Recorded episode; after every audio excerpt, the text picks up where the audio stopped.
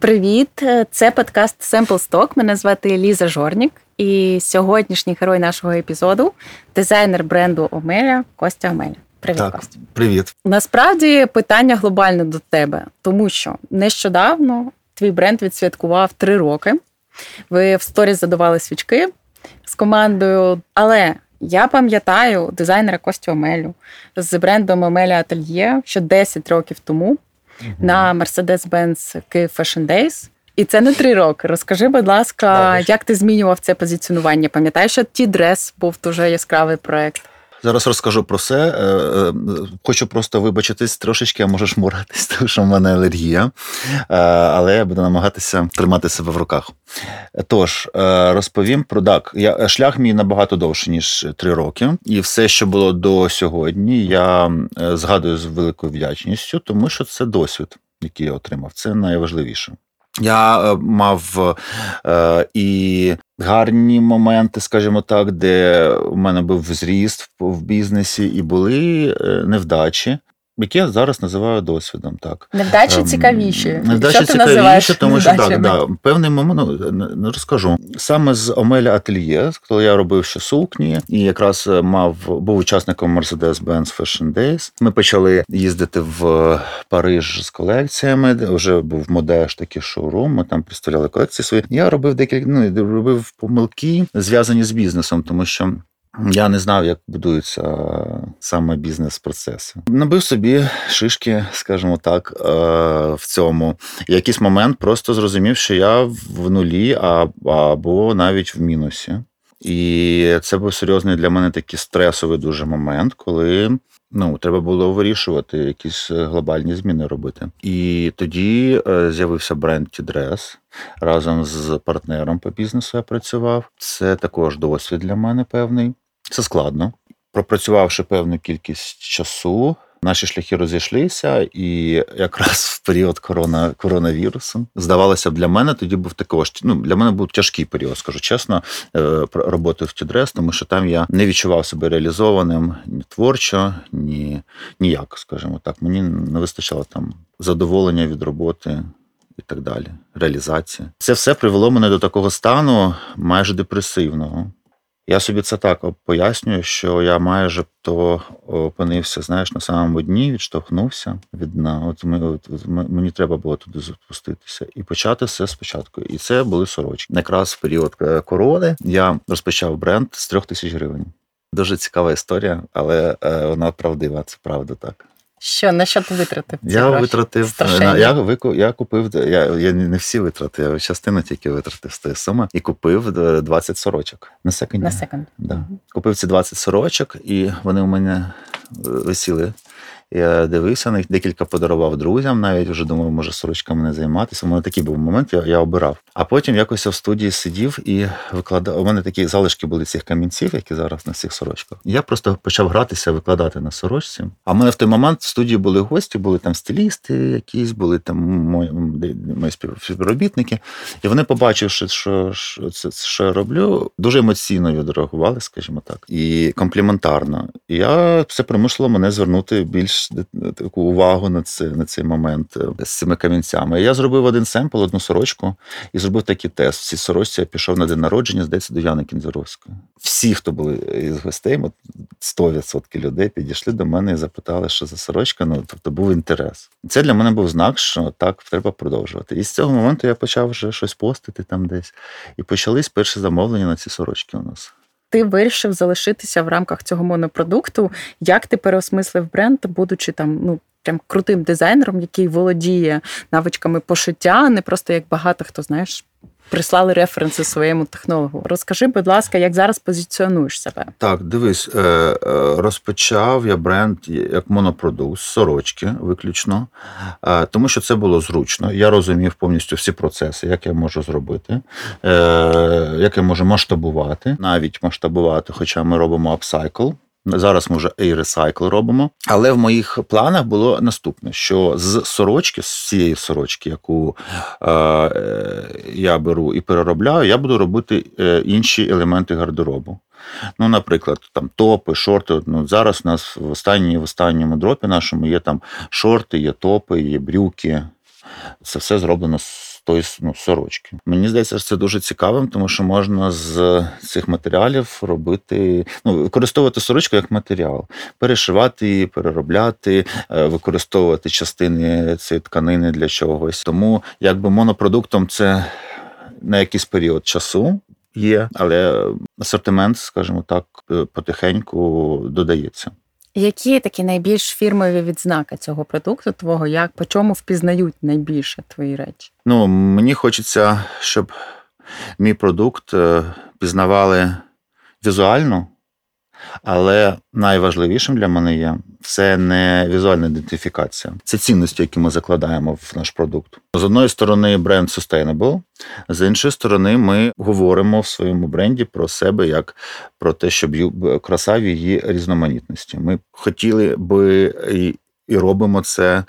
Е, всі наші проекти, всі наші речі, вони направлені дії, взагалі, активність на те, щоб в нашій аудиторії розвивати, е, підвищувати рівень толерантності, прийняття, любові до себе, до оточуючих людей. Да. Мінімум агресії, більше прийняття. Мені дуже хотілося, щоб хотілося б, щоб люди побачивши там один на комусь іншому наш виріб, відразу е, виникала думка про ці цінності. Знаєте, як щось для мене дуже класним, ну дуже важ... таким прикладом великим є бренд Nike, Е, який більше, ніж бренд, я вважаю. Nike – це спосіб життя, це певні цінності, це певні да, погляди і так далі. От мені хочеться збудувати щось подібне. Це дуже амбіційно. Скажи, будь ласка, ти врахував зараз у бізнес-моделі цього нового бренду свій досвід для того, щоб вивести його вже в такий стабільний плюс, і як трансформувався бренд е, за війну фінансово, і наскільки він є зараз прибутковим?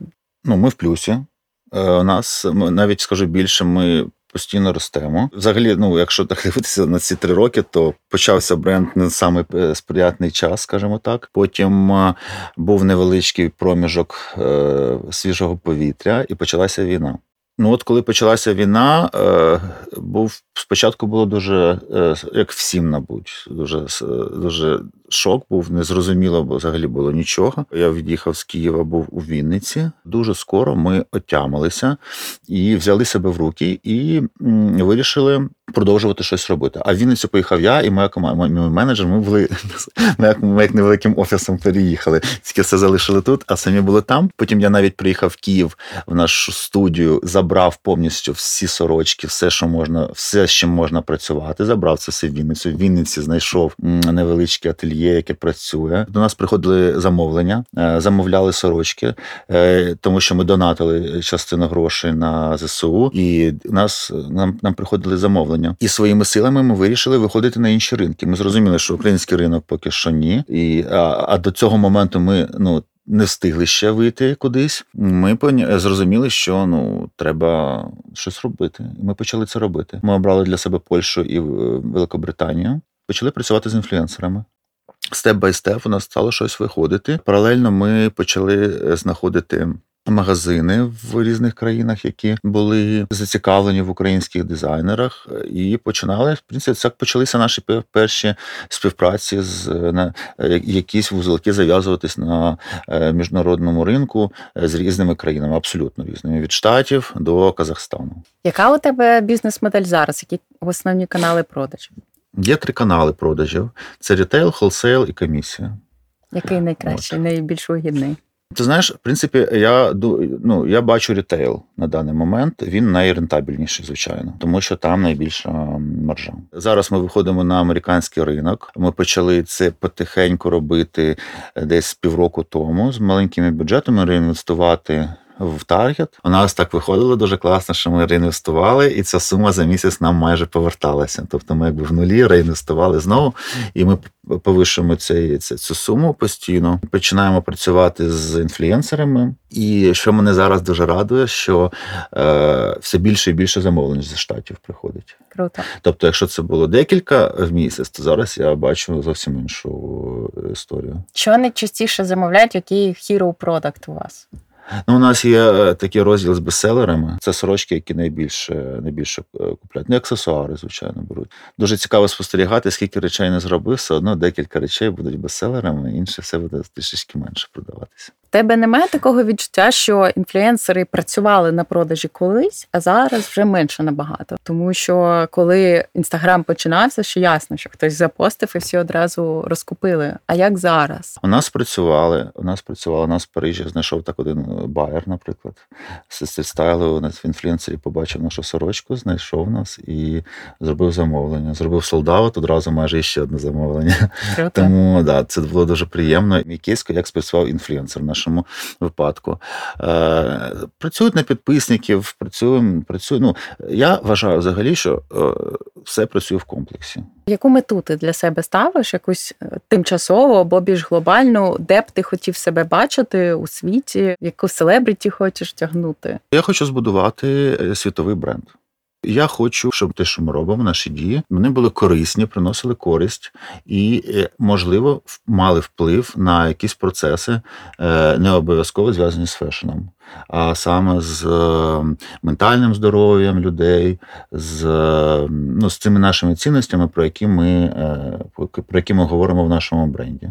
От, е, тому що а одяг може бути інструментом. Ну, якщо от брати це ваше Beauty in Diversity, це ваш слоган. Здається, що от у нашій країні не дуже з цим добре поки що. Тому ну, що да, на своєму прикладі знаю. так, 15 червня ти е, зробив камінг-аут, ти е, опублікував колекцію до місяця Прайда, і вже за два тижні сталося те, що потім потрапило на всі шпальти всіх діджитал медіа, якщо за- Ну, загуглити твоє ім'я. Розкажи, будь ласка, як ти думаєш, це е, цей чоловік він слідкував за твоїм брендом, що він вирішив так само виразитися? Чи у вас була якась передісторія? Тому що щоб так комусь зарядити в обличчя, треба мати якусь не, нереальну лють. А люті достатньо. У нас, ну, як виявилось, люті достатньо у, ну, у, у таких славних горизвісних е, героїв. Ви не Я знайомі? не знаю цю людину, абсолютно не знайомий з ним. Я вважаю, що це рандомна зустріч. Такий прояв агресії. Ну Тобі зламали нос, ні? Ну, Зламали. да, два переломи, кістка. Але без мене мені пощастило, що без зміщення. Я Не нічого видно, не, да, не, не довелося зламувати ще раз. Але, чесно кажучи, мені допомогло те, що це стало медійним е, моментом. Я в цьому бачу певну місію, мабуть, е, тому що, можливо, це стане прецедентом, ця подія.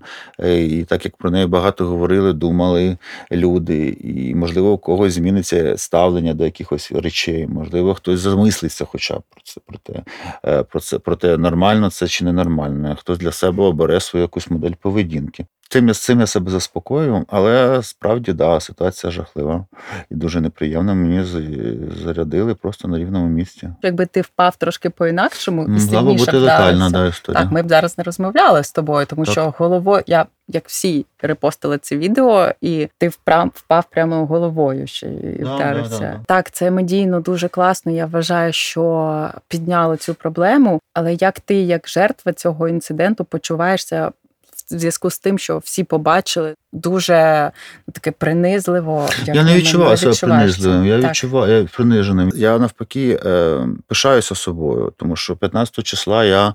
Е, Зробив камінаут саме з тої причини, що мені, мені набридло і важко жити, приховуючись, бути, бути тінню, бути, е, бути комфортним для тих, хто очікує від мене чогось. Це дуже тяжко насправді жити, бути дорослою людиною.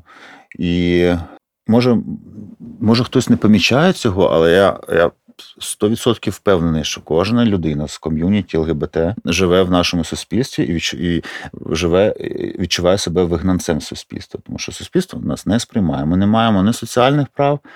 Ну, ми не маємо ніяк свого місця в суспільстві. Ми потрапляємо в подібні ситуації, які потрапив я.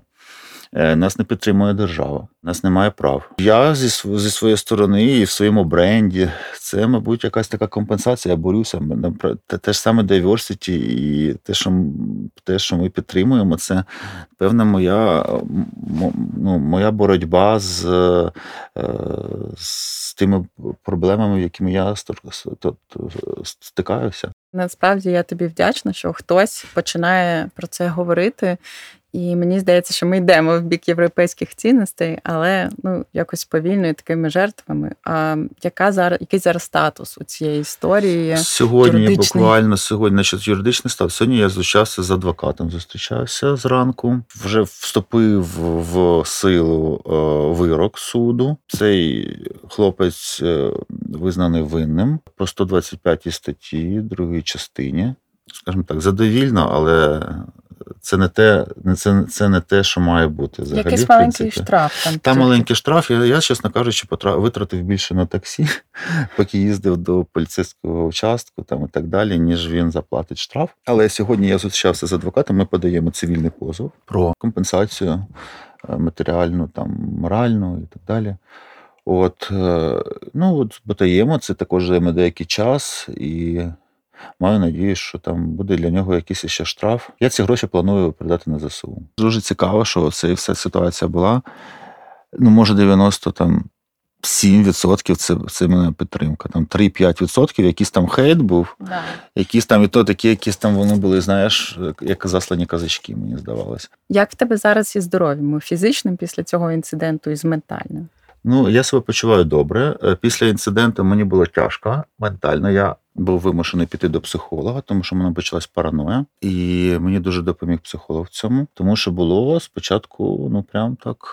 Тяжкувато. Я виходив на вулицю, і мені здавалося, що це там сидять хтось. Тобто я, я шукав, шукав якусь, вже якусь проблему навколо себе, що щось має статися. Постійно це чекав. Постійно. Це дуже тяжко вивозити. Таке відчуття, що ти сходиш з, з, з глузду потихеньку. Це наслідки, наслідки такі, після таких сильних стресів. е, Психіка так реагує. Як ти вважаєш, який імпакт це зробило на індустрію або на якусь суспільну свідомість? Я був в шоці, чесно кажучи, це ж не спеціальна, не спеціально Ну, зроблена історія. Я просто я ж втратив свідомість. І коли прийшов в себе, був в поліцейському участку, я зробив селфі, написав, що мене побили, і вимкнув телефон. Потім мене вже доставили додому. Це була ніч.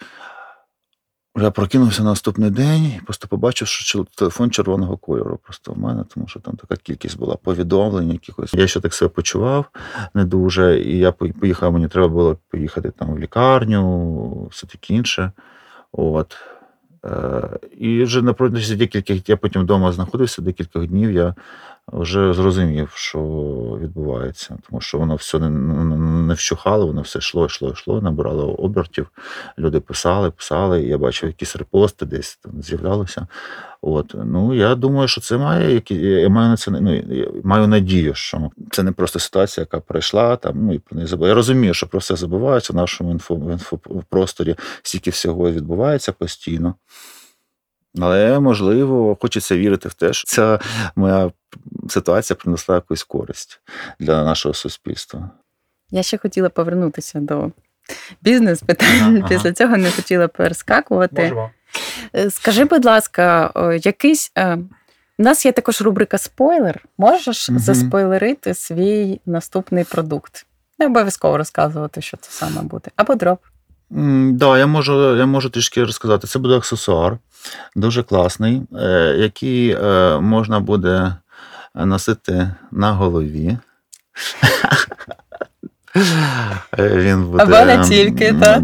Ну, я, я, я пропоную носити на голові. Буде декілька варіантів. Дуже, дуже класно. Планую до Нового року зробити лонч. Супер. А розкажи ще, що от для нового бренду Омелі, якому три роки, які саме помилки ти врахував у бізнес-плануванні бренду? Можливо, це з маркапом пов'язано, можливо, з По-перше, з продуктом, е, з виробництвом, е, з процесами, які, які, е, які необхідні для цього. Дуже важлива команда по, по напрямкам. тебе підводили раніше. А У мене раніше не було співробітників деяких. От, е, е, або я давав е, е, перевагу на, ну, на одну людину, декілька напрямків, і вона не вивозила. Ну, тобто я, я е, фор- формую трішечки по-іншому офіс. А ціноутворення як змінилося Ціноутво- концепт? Ні, ну ціноутворення, якби воно по формулі, які, яка, яка якби є, воно все, все таке вираховується. Є певне, певне, певний середній чек і є певна, як скажімо так, е, середня ціна в бренді нашому. До цього в рамках цієї, скажімо так, цих цифр ми намагаємось е, створювати продукти. А, а як ти робиш? Ти підганяєш собі вартість під цю концепцію, або просто робиш собі вартість X2 помножити на 2,7? Коли я працюю над дизайном, я не, не обмежую себе. Але потім, коли ми вже починаємо рахувати, ну поки що на даний момент так виходить, що ну, я в шоці, тому що вона постійно рахують і каже, Костя, ну класні прайс, нормік. Типу, у нас зовсім мене ну, все все влаштовує. Ми в наш, в нашій ціновій е, палі, е, цьому знаходимося. Е, не було, е, коли ми там робимо етноколекцію, там ціни вищі, там зрозуміло інше трішечки, ну там все трошки по-іншому. І там також ми, в принципі, в ціни в це потрапляємо. Тому не було необхідності от щось вигадувати, щось кудись е, е, якось перераховувати. Е, тому що все поки що поки що на даний момент. Е, але мені здається, що це дуже дуже до речі, непоганий. Зараз подумав про це. Дуже непоганий знак, що воно так виходить. Значить, форму е, думки правильно формують дизайн. Костя, я дуже дякую тобі за розмову. І у нас наприкінці така рубрика, як номінація. Кого б ти номінував із своїх колег на наступний запис епізоду подкасту? Чомусь одразу згадав про Олімпію. Для вона для мене одна із таких людей, яка багато чого робила. Принаймні, мені вона розповідала такі речі, які мене вразили. Я номіную Олімпію. Супер. Теж дякую тобі і дякую за розмову. Дякую навзаєм.